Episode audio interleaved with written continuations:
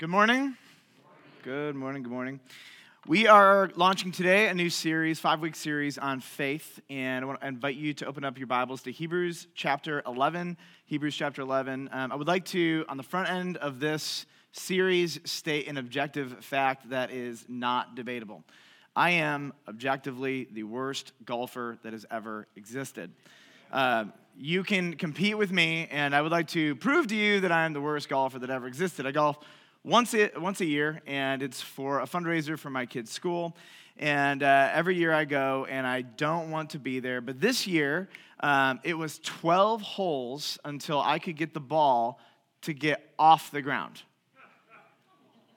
Okay, 12 holes. 12, you realize that, right? 12 holes, multiple times. I would sit there, so I'd be like, I don't know, 100 feet away because I ended up throwing the ball. So I'd be about 100 feet away. And apparently, there's this thing, what do they call the angled clubs? Wedge, whatever. I use a putter. That's how good I am, right? 100 feet out, it's the putter. More than 100 feet, it's the number one driver. There's only two options in my arsenal, okay? So, uh, my theory is this uh, I get up and I have a good stance. It's pretty awesome. And uh, I've been trained by professionals. And so I wind up and I swing, and the ball inevitably goes to about 9, uh, 10 o'clock, right, that direction. So in my brain, here's the next logical step turn my body this way.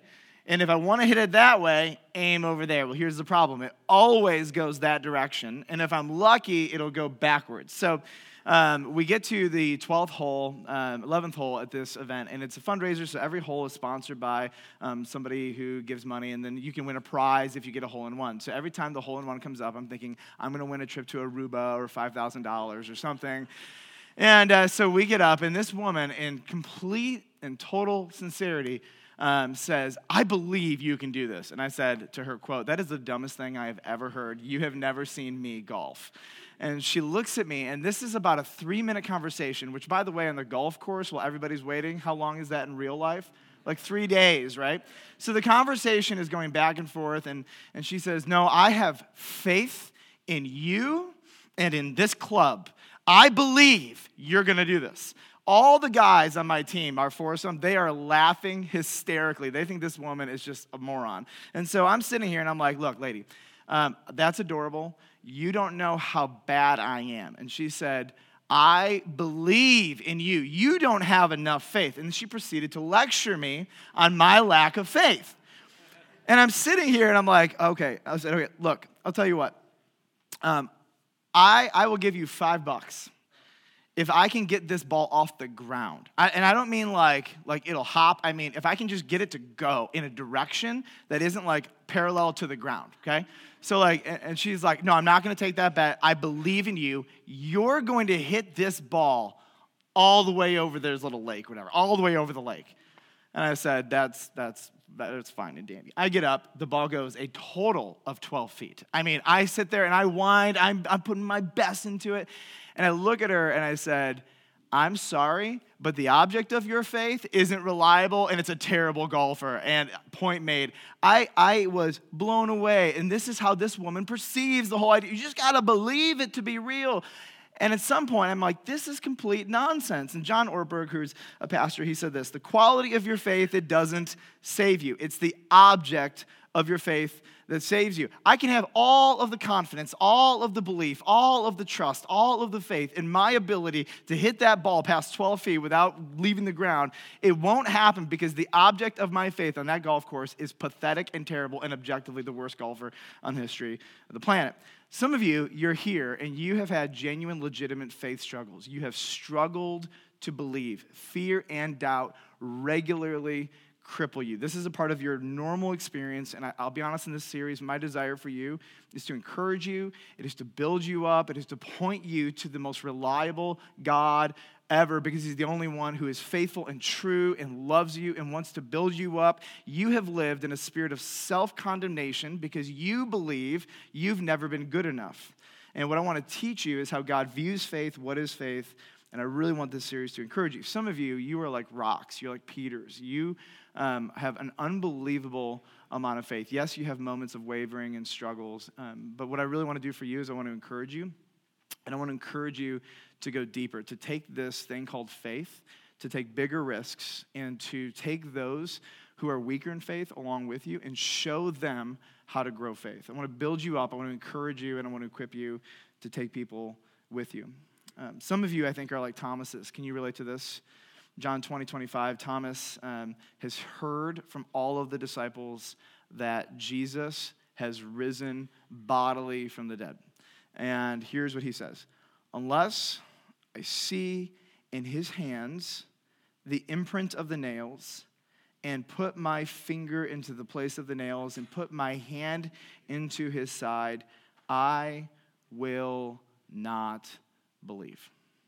Some of, some of you are in a Thomas position. You don't believe, and you have taken a stance in your life that says this until I touch him, until I see him, until he proves himself to me, I will not believe. My, my encouragement for you um, is through this series is very simply I want to help you better understand what true belief or true faith is. So, number one in your notes um, says, All faiths are not the same. In Hebrews 11, this is called the Hall of faith. It's the cheesiest like title ever. I actually didn't even want to say it because it's just so cheesy, but it's called the Hall of Faith. And so what Hebrews 11 does uh, is that it goes through the history of the Bible and it tells you the stories or brings up situations of people who lived with great faith. And Hebrews chapter 11 defines faith for us and then gives us a number of examples. And the goal of Hebrews 11 is to take this disenfranchised, oppressed, community and to build them up and to encourage them, but to tell them, don't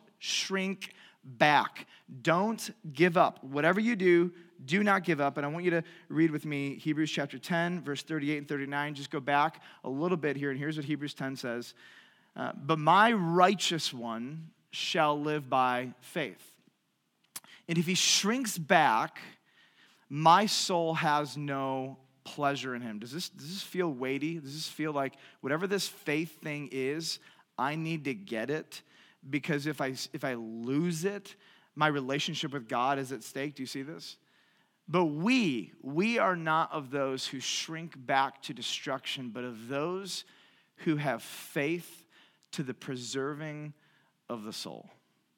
And so this is the context. The context is a group of people who are oppressed, who are tempted to give up, who are tempted to buckle under the weight of persecution. And so the author of Hebrews writes to them and says, Look, you cannot be the ones who shrink back. You must be the ones who stand up. You must be the ones who believe. But here's the question what does this mean? We got to get to the core. Uh, chapter 11, verse 1.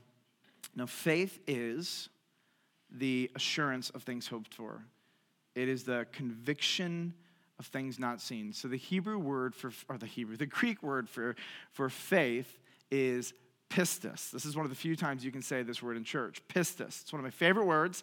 I'm going to say it multiple times throughout this sermon just to capture your attention and make sure you don't fall asleep on us. It is one of the most simple and yet confusing and ethereal concepts in Scripture. I really believe that the older you get, the more confusing this term gets. But if you are a child, if you are a four year old or a five year old, this term has, has, has kept its purity. So, three simple ways this is translated in English faith, trust, or belief. But do you see all these words are very different in the English language? One word, right, gets translated as faith, it gets translated as trust, it gets translated as believe, and these are very different words. And so we need to make sure we're very clear what we mean and what we don't mean. So, a few things that faith is not. You ready for this? Number one, faith is not a minimal requirement to go to heaven. Faith, trust, belief, pistis, true faith, is not just simply a minimal requirement to get to heaven. Uh, many people say, What is the least I can do? Now, you may not say this with your words, but your heart and your mind and your actions communicate this. What is the least I can do on this side of heaven to make sure that when I die, I don't go to hell? And then the answer would be, Oh, well, the least I can do is faith, a little bit of faith. As long as I just at one point in my life trust in Jesus, it's a get out of hell free card. So I'm just going to trust in Jesus now and then I'm going to walk away and do whatever I want for the rest of my life. This is not the nature or the character of true faith. Uh, imagine, wives, um, you're about to get married to somebody, and the husband says, What is the least I can do? What is the least I can do to make sure you don't divorce me and to make sure this marriage is like real. Like imagine the pastor, I'm sitting there, I'm trying to do their vows, and he's like, What's the least I can promise? To make sure that this marriage thing happens, right? You, I, whoever's with the, the wife, whatever, you look at this dude and you would say, you don't understand vows or marriage and this whole thing, you don't even get the nature of it. And that's how many Christians perceive faith. It's just a minimal requirement, the least you could do to make sure you don't go to hell. And as long as at one time, way back in the day, you said a little prayer and you blew God off the rest of your life, you are okay because you, at one point in your life, had a little tiny bit of faith of which you don't even understand what the true nature of it is. So faith is not just this simple minimum requirement for you to do the least you can. If that is your approach, you need to hear me, you don't have true faith. You might have a version of faith. You might have something that masquerades as true faith, but that's not true faith. Number two, true faith is not a pithy phrase. You just have to believe. You just have to believe. You, I believe in you. I believe I, I can fly. Really? Have you ever heard that song? Right? Every time I would hear it, I would say, No amount of belief is going to make this thing fly. Okay? Put me in an airplane. I believe planes can fly. Um, you look at kids and you're like, All you got to do is believe. If you believe, all your dreams can come true. Well, let me tell you, that that's not accurate. what is accurate is if you work very, very hard okay? You can do a lot more than you could do than if you just sat there and believed and wished something to be true, okay? Um, for many people in our culture, faith is this really meaningful thing. Um, Hollywood is considered to be faithful, and they're men of faith and women of faith. And they'll put on things, you just got to believe. You just got to believe. If you believe it, anything is possible. Um, it's not a pithy phrase, it's actually annoying. Uh, it is not a weapon for abuse. Um, you may have heard this, but um, there are churches that, where the pastors and the leaders teach if you're sick, the only thing you have to do to get better is believe. And if you don't get healed from cancer or whatever, it's because your faith wasn't strong enough. This is nothing short of spiritual abuse. Does this pastor or Bible teacher, quote unquote Bible teacher, understand the nature of true biblical faith? Everybody, the answer is no. Faith is not a blind leap into something uncertain. Faith is not something where you just say, Oh, I don't think it's going to work out. We're just going to jump and see what happens. Faith is not a simply a blind leap and you don't know what's coming next. Faith is bigger than that, it is more beautiful than that. True faith is my son's, my four year old son's, certain leap from the sixth step off our stairs into my arms without warning me that I am going to catch him. That is faith. Is it logical? Probably not. Is his future secure and certain? Yes, because I've never dropped the kid yet. okay? That is faith. Um, blind faith just jumps, even if nobody's there, and hopes some magical force will just catch you. True biblical faith jumps knowing because of who's there and what's going on that you're going to be caught whether you tell him or not. It's total confidence that I will receive him. It's total confidence I'm going to catch him. There's no reserve. He doesn't even need to ask because he's got pistis.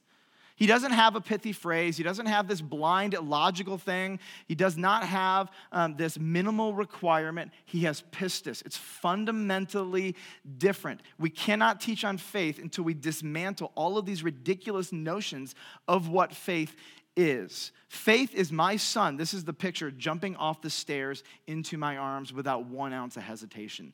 That is pure, strong pistis. It is fundamentally deeper than a knowledge that I will catch him. It is actual proven trust that I will catch him. Which brings me to, I think, a really important here, which is true faith at, its core, it's relational. Uh, I've heard countless sermons on faith, and it is intellectualized. It becomes propositions, it becomes facts, it becomes very, very concrete. And I want you to understand this beyond the propositions, faith is fundamentally about a relationship and the posture of that relationship. Faith is a lot of things, but if you miss that fundamentally, faith is about you and God and how you two interact with each other, you will miss it. If you, if you just want me to give you a simple intellectual definition of faith, uh, this whole series will be useless for you. What I want to do in this series is I want to encourage you to have a different kind of interaction and relationship with God, one that is based on pure trust, not just intellectual ideas. Um, in Scripture, faith both initiates your relationship with God and it nourishes it.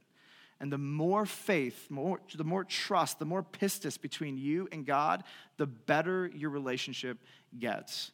Faith, pistis, it's like nutrition to a body. It, not, it, it keeps it alive, it keeps it growing, and without this, it starts to struggle. The reason God is happier when you have pistis, when you have faith, when you have trust in Him, I want you to get this, is fundamentally because God is a dad. And when God communicates, the primary way we relate to Him, it is father to son, father to daughter. It is children to dad. He has adopted us. We are his kids. And I, I, think you just need to get this. When my son says, I trust you, dad, what does that make me feel? Happy. And when my son says, I don't trust you, what does that make me feel? Sad. Why? Because God created moms and dads in his image to give us a picture of his nature and character and of how we relate to him. This is why we say pistis, faith. It's fundamentally relational. If you take it outside of the father son, father daughter, mother son, mother daughter relationship, you start to miss the entire point of what God wants to grow. He wants to grow a kind of interaction between kids and dads, between us and him, that is based on faith, that is based on trust. When my daughters, they come and they cry in my arms and they tell me their woe and they see me as safe. What does my heart feel? Satisfaction. One level, my heart empathizes and breaks for them, but as a dad, I'm like, yes, bring it in, right? Because this kind of pistis, this kind of trust is fundamentally relational. At the end of a day, if you've just had a terrible moment and you go to God and you cry out to Him and you tell Him your woes, do you know what that makes God feel? Happy because you are like a son or a daughter who goes to their dad and you lean on him. These are these moments of faith when you, throughout your day, you're just talking to him because you believe he's there and you believe he hears you. When your son or daughter, you sit with them on their bed at night, that's when they start talking and chit chatting, right? And they're like, ah, da, da, da, And what do you feel when they start opening their heart to you and they're trusting you? They're giving you their pistis in that moment. What happens in your soul? Satisfaction. You want to stay there. I know your bedtime's 8 o'clock, but I'll stay up till 10:30 if you want to keep talking, right? Because there's something inside of our heart that says, I want my relationship with you to be based on pistis. And when you give it to me, it brings me deep satisfaction, which is why there's few greater pains a mom or dad can have than the estrangement of their son or daughter. The reason that is, is because that's just a glimpse of what God feels when, when we lose pistis with Him, when we lose estrangement, a lack of confidence, a lack of trust in who He is. So, your pistis, it's ultimately about you and God. It's about your relationship, it's about the way you relate. So, let's talk about what faith is. Faith is a few things. Number one, true faith is a gift, and it is a gift only saved people have. Ephesians 2 8 and multiple other places in Scripture communicate about faith that it is something that only Christians have. Uh, other religions have versions of faith, they have things that masquerade as faith. But the kind of true faith, this kind of true trust between God and his children, uh, is a gift, and this gift fundamentally comes from God. If you have even the tiniest bit of this true faith, you are a son or daughter of God. Your eternal destiny is secure, despite despite how small it is or how many ridiculous dumb things that we do. Ephesians 2:8 says, "Faith is the gift of God." Faith for me is like an adoption paper. It is the evidence of a legal relationship. This adoption paper, the moment it's signed, it initiates it inaugurates a relationship. The moment the moment god gives faith this is the signing of your adoption papers. And the moment he gives it to you no matter how big or how small the faith is that he gives it to you if you have a mustard seed or a mountain the moment He gives you the gift of faith. Your adoption is secure. Your relationship with Him is firm, it is done, it is finalized. And this faith gives ongoing credibility to your relationship. You, you could be adopted, and if somebody could say, Are they really your dad? And you show them the adoption papers, and you say, You better believe they're my dad, and this proves it. Faith is like adoption papers. It is this gift from God, and God doesn't give it to everybody. You'll quickly realize this in life. Everybody does not have faith okay? But the ones who do have true faith they are sons and daughters of god. Galatians 3.26 says for in jesus you are all sons of god through what? Faith. Number two true faith is a spectrum. Romans 12.3 says this god has allotted to each a measure of faith. Have you ever looked at somebody and you're like why do they never doubt why do they never doubt? Why are they always so confident? Why have they never had a crisis of faith? Anybody? Right?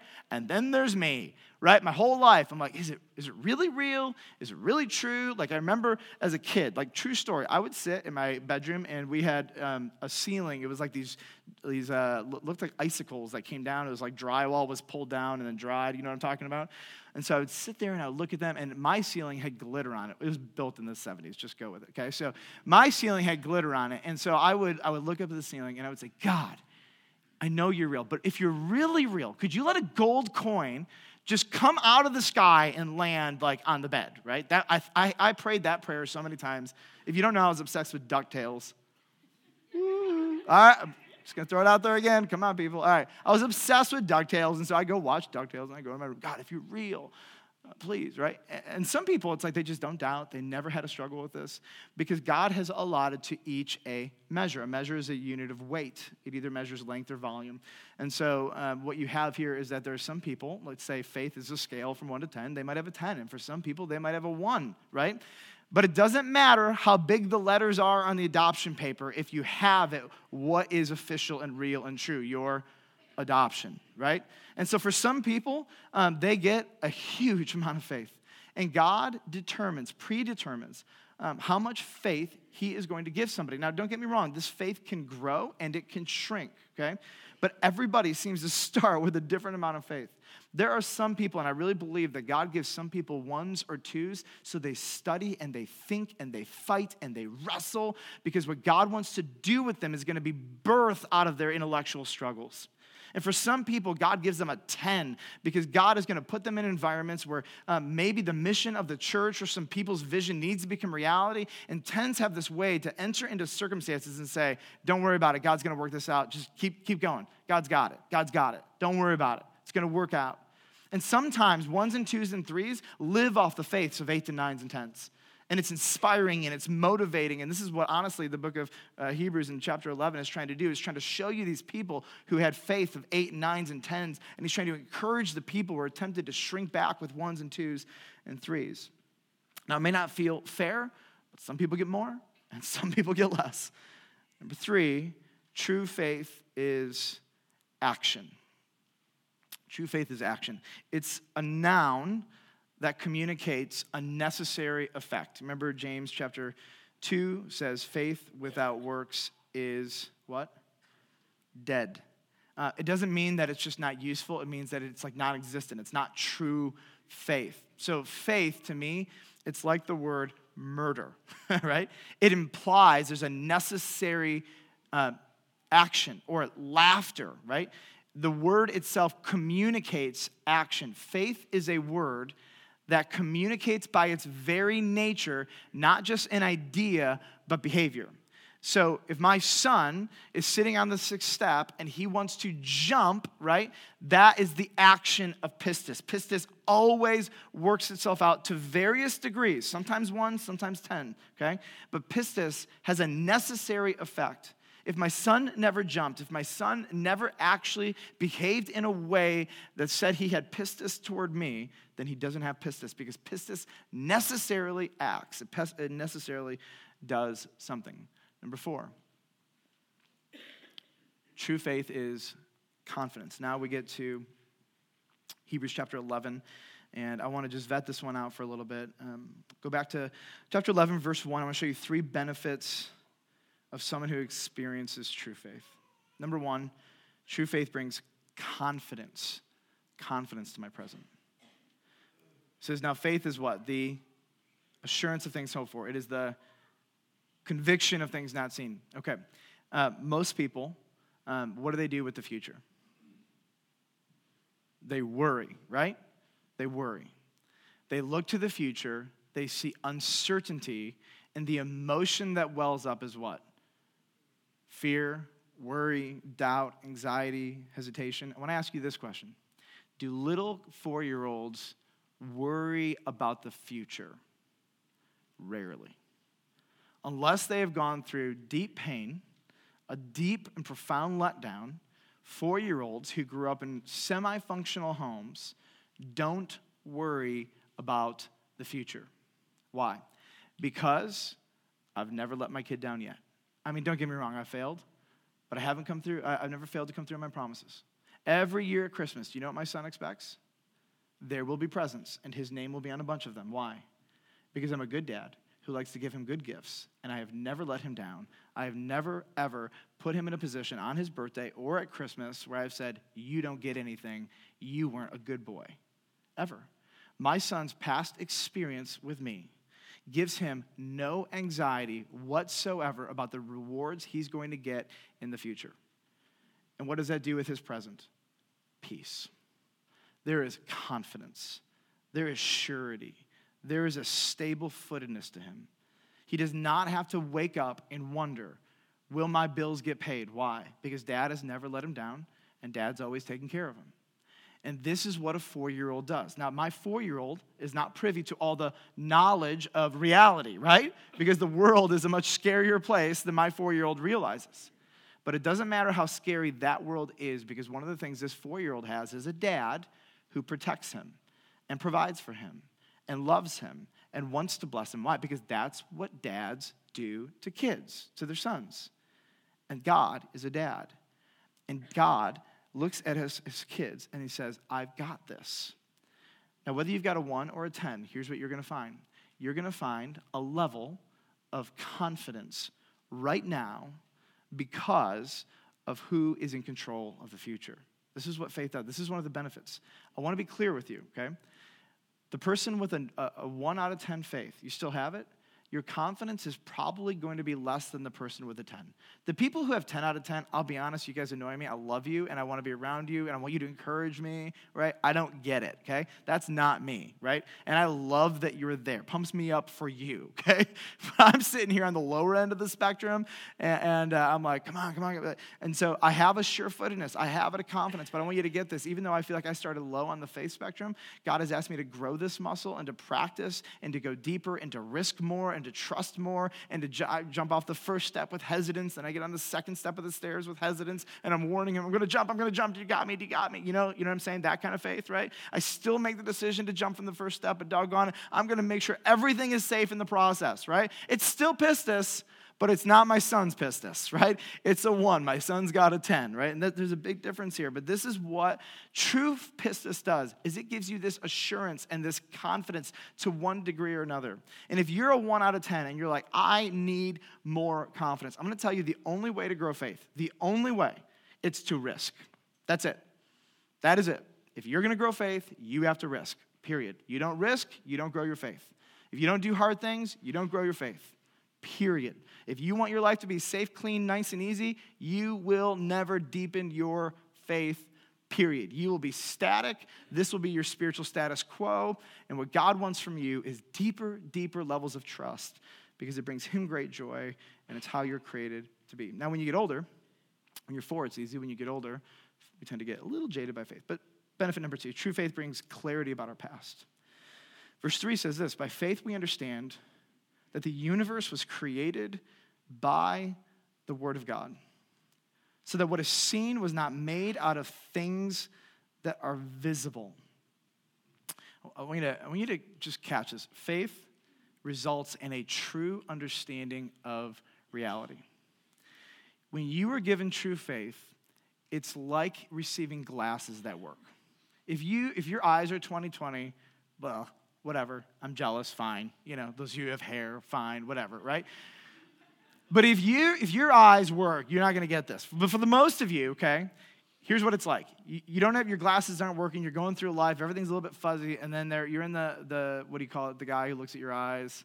Optometrist thank you and they're putting the lenses through does that work? No. Does that work? No. Does that work? No. And finally they get the right prescription and it's like an aha moment you walk outside with your new prescription, and the whole world has clarity. And you're like, oh, interesting. I didn't see that before. I didn't know that color was there. I didn't know I could see into their home. That's creepy. All right. I'm going to be shutting the shades in my house from now on. I see what my wife, who does have 20/20 vision, was talking about. It's like getting glasses, and it shows you how to see the world for what the world really is. When God gives you this gift, it's accompanied with the Word of God, which is this lens, this filter that we put over all of reality, and it shows us what is real and what is true and where we came from and where we're going. And here's what's interesting I want you to notice where He hearkens the person of true faith back to, to the very creation account where God, with His very words, spoke and matter existed from Adam to animals to plants uh, to all stars to the sun. God speaks and these things exist. And he says the universe was created by the word of God. True faith, it actually gives you understanding of how we got here. Atheism just brings you more questions. Secular humanism just brings you more confusion. It doesn't actually answer the fundamental questions that the human heart is constantly posing. And so here's what, what the Christian says. The Christian says, now I'm going to just drive some of you nuts, so just go with me for a moment, okay? The Christian says, God spoke, matter existed, and he did it in a very finite period of time. And the, and the um, atheist, the secular humanist, the skeptic says, no, but science says, and let me just give you the one retort that if God is real, and if he is true, that shuts down the entire discussion once and for all, okay? Could God make the world with the appearance of age? And he said he did? Like, it was very clear when he made Adam, right? He communicated immediately. He didn't create Adam as a little, like, two celled, like, fetus inside of its mother's womb and then like birthed him in some like womb and then let him grow and then you know breastfed him and then taught him like this is not how adam was created adam was created as if he had been born and alive for a very long time and that is what happened with the earth, and that is what happens with everything. And then the scientists will say, well, that's really misleading of God to do that. Or it's not. Or he's showing you his absolute and total genius, period. Here, here's the deal the whole discussion goes out the window just like this. If God could, then God could. And if God did, then he did. And if you believe that God made Adam, and he made Adam with the appearance of age, then the whole discussion is, is done. It's just done. And some of you would say, well, that's not what science tells us. I'm not, I'm not even saying half of what science is saying is wrong. I'm just saying that what science does not have is the lens to see the facts accurately. The lens shows us that, yes, God created the worlds with somewhat of the appearance of age. He created Adam and other things like that. Fine. But here's what the lens of Scripture says that that didn't happen over a period of billions of years. It happened with the Word of God in a moment. And that's what happens. That's where we came from. And science will never be able to answer those fundamental human questions. And so, I've, again, I've heard people say that's really misleading for God. That makes me not want to trust him, unless he already told you that's exactly what he did. He spoke, and the, word, the world existed. He spoke, and it's interesting. Hebrews 11 starts at creation and says, faith fundamentally goes back to the very beginning, to the first act of God. And we say, I have confidence that what you said you did, you did. And because I have confidence in what you said you did, I have confidence in what you say you will do. And faith goes all the way back to the beginning and it holds God accountable to his words and the way he says them, and then says this because you're faithful then, you're going to be faithful in the future. Everything God did, everything God does, and everything God do, will do will be 100% logical with the right information. I totally believe that. God is not anti logic. God does not ask you to believe in unicorns and fairies. That's not how this works, right? God, literally, everything that is real and true is true because God made it to function that way. God is the king of logic. Here's what faith does faith gives us the worldview, the lens to see reality accurately. Um, faith gives us the lens to understand the spiritual realm and dynamics of this world that the physical realm just cannot quantify or understand. It helps us understand the lens through which we see the past, the present, and the future, the whys and the wheres and the hows. And faith gives you this. This is why faith is such an amazing gift because as everybody just gropes for answers, God intervenes and says, Here's where you came from. Here's how it happened. Here's where you're going. Here's the purpose of life, and this is why it's important. Oh, yeah, here's my name, here's my nature, here's my character, here's your problem, and here's the solution. You ready? He just bypasses all of the groping of human history and gives us, in a moment with this gift of faith, understanding, which produces confidence, which produces assurance. Isn't this amazing?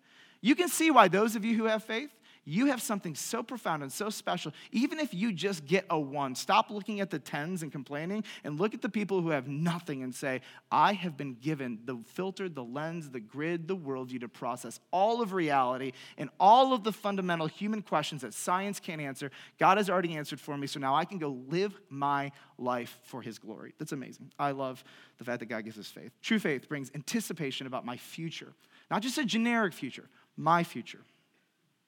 Judaism and Christianity, fundamentally different than every other world religion on a lot of levels, but here's one that I really love. It's the only religion at this time when this is written where the gods want to bless the people. Where God says, I want to bless you. And even when I take from you, it is ultimately for your blessing. Verse 6 says, And without faith, it's impossible to please him. For whoever would draw near to God must believe that he exists and that he rewards those who seek him. This is, this is one of the things I look at with my son. My son is confident I want to bless him, he is confident of it. If he was confident that I wanted to punish him, which is how the gods of most religions function, the God of Christianity is fundamentally different because this God does not look to punish first, but to bless. And even when there is an inevitable punishment, he gives us ways out. He's amazing. He is looking to bless. And I love this. Those uh, who have faith, they must believe that he will reward those who seek him. I want to read this for you 2 Corinthians chapter 4 verse 17. Paul says this light momentary affliction, which by the way for him is getting beat mocked, almost dying multiple times, ultimately getting killed. This light, momentary affliction, it's preparing for us an eternal weight of glory beyond all comparison as we look not to the things that are seen, but to the things that are unseen. For the things that are seen are transient, but the things that are unseen are eternal.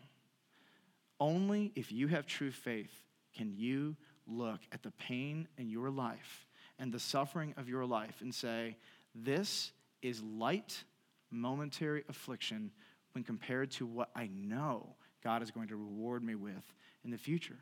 Faith allows you to see the present difficulties and allows you to see them in such a way that they don't crush you because you know with confidence what's coming. And it's not a blind confidence, it is a certain confidence because this worldview, this lens, makes sense of all of reality. Number two in your notes if you could ask God for one thing, what would it be? Solomon, he asked for wisdom. I, was torn on this one because um, Solomon got riches and all this other stuff, and I thought to myself, that would be fun. But we get to the New Testament, and it's interesting because Paul says that the most important thing is love, right? But did you know that the one thing that Jesus applauds, the one thing that makes him stop dead in his tracks, is not love?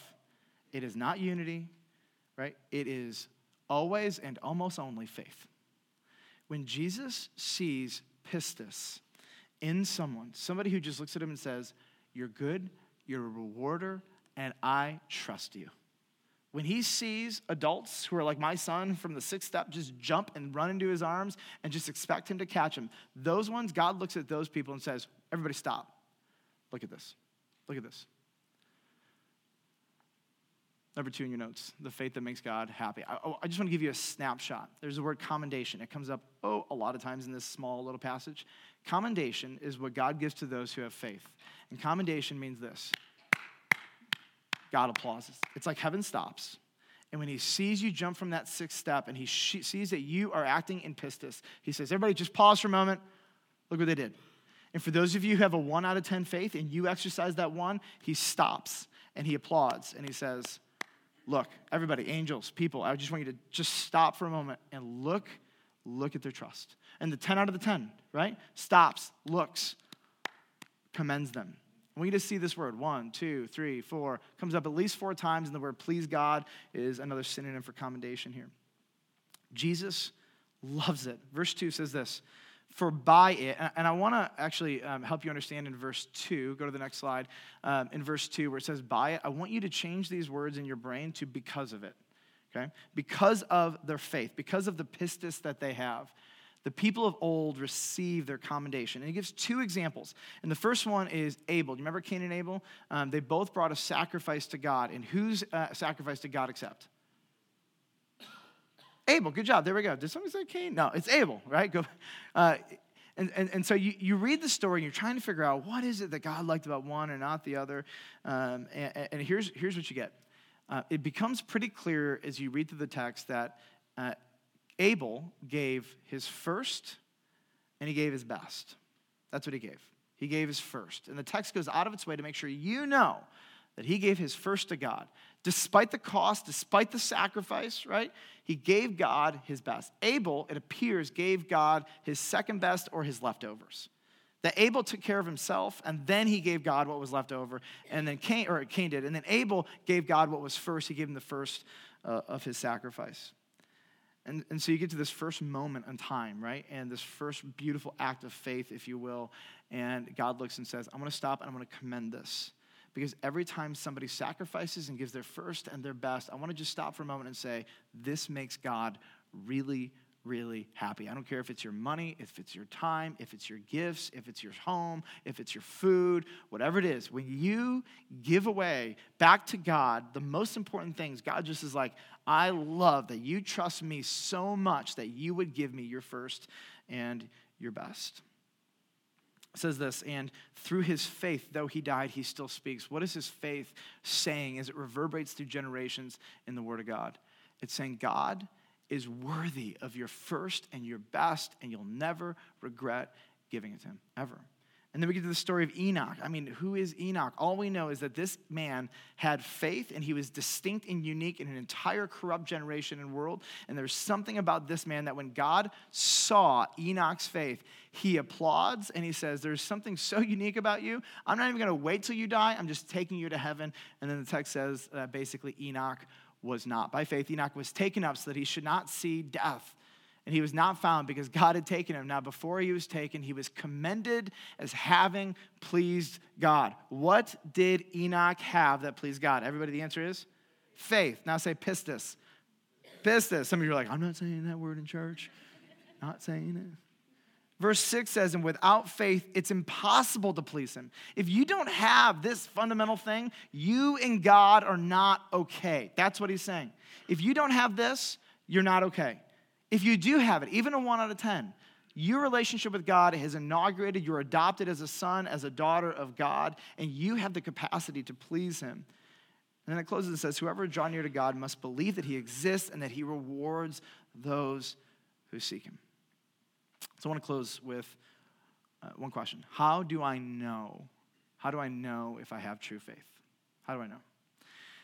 Uh, I want to give you two aspects of this answer. Number one is the object of your faith. If your faith is in anything other than the one true God, it is not true faith. If your faith uh, is not in the Father and the Son and the Holy Spirit, it is a masquerade of faith. You can use the word faith in the English vernacular sense of the word. But the word in Scripture, pistis, true faith, biblical faith, the kind of faith in Hebrews 11, always acknowledges Jesus Christ as Lord. He is the Son of God the Father. And when He has resurrected and ascended to heaven, the Holy Spirit has been sent to fill those who would trust or have faith in Him. Fundamentally, if you reject Jesus, you do not have true faith. Now, what I'm not saying is that your confidence in Jesus, your trust in Jesus needs to be a 10 out of 10. If you have a 1 out of 10 or a 10 out of 10. But here's the deal even that one will get on the first step and it might try to make everything safe. Dad, dad, you got me. Dad, you got me. Dad, you got me. Dad, we good? Right? I'm about to jump. Count to three. No, no, no. Start over, right? Just the fact that you jump shows that you might have a 1 out of 10. Now, if, you, if you're at the end of the day, the mustard seed faith, um, I just want to encourage you. Even if you have a mustard seed, this is true faith. Because your salvation is not contingent on the quality of your faith, but on the character of the object of your faith. And so, for, I'll be honest, when I see people take small steps of faith and trust in God, it pumps me up. I don't need you to be a 10. I just want to see you take a next step. When I watch people learn to tithe for the first time and they start out at like 3% and they've never done anything, I'm like, I'm like, I'm really genuinely proud. That is a big, that is a big first step.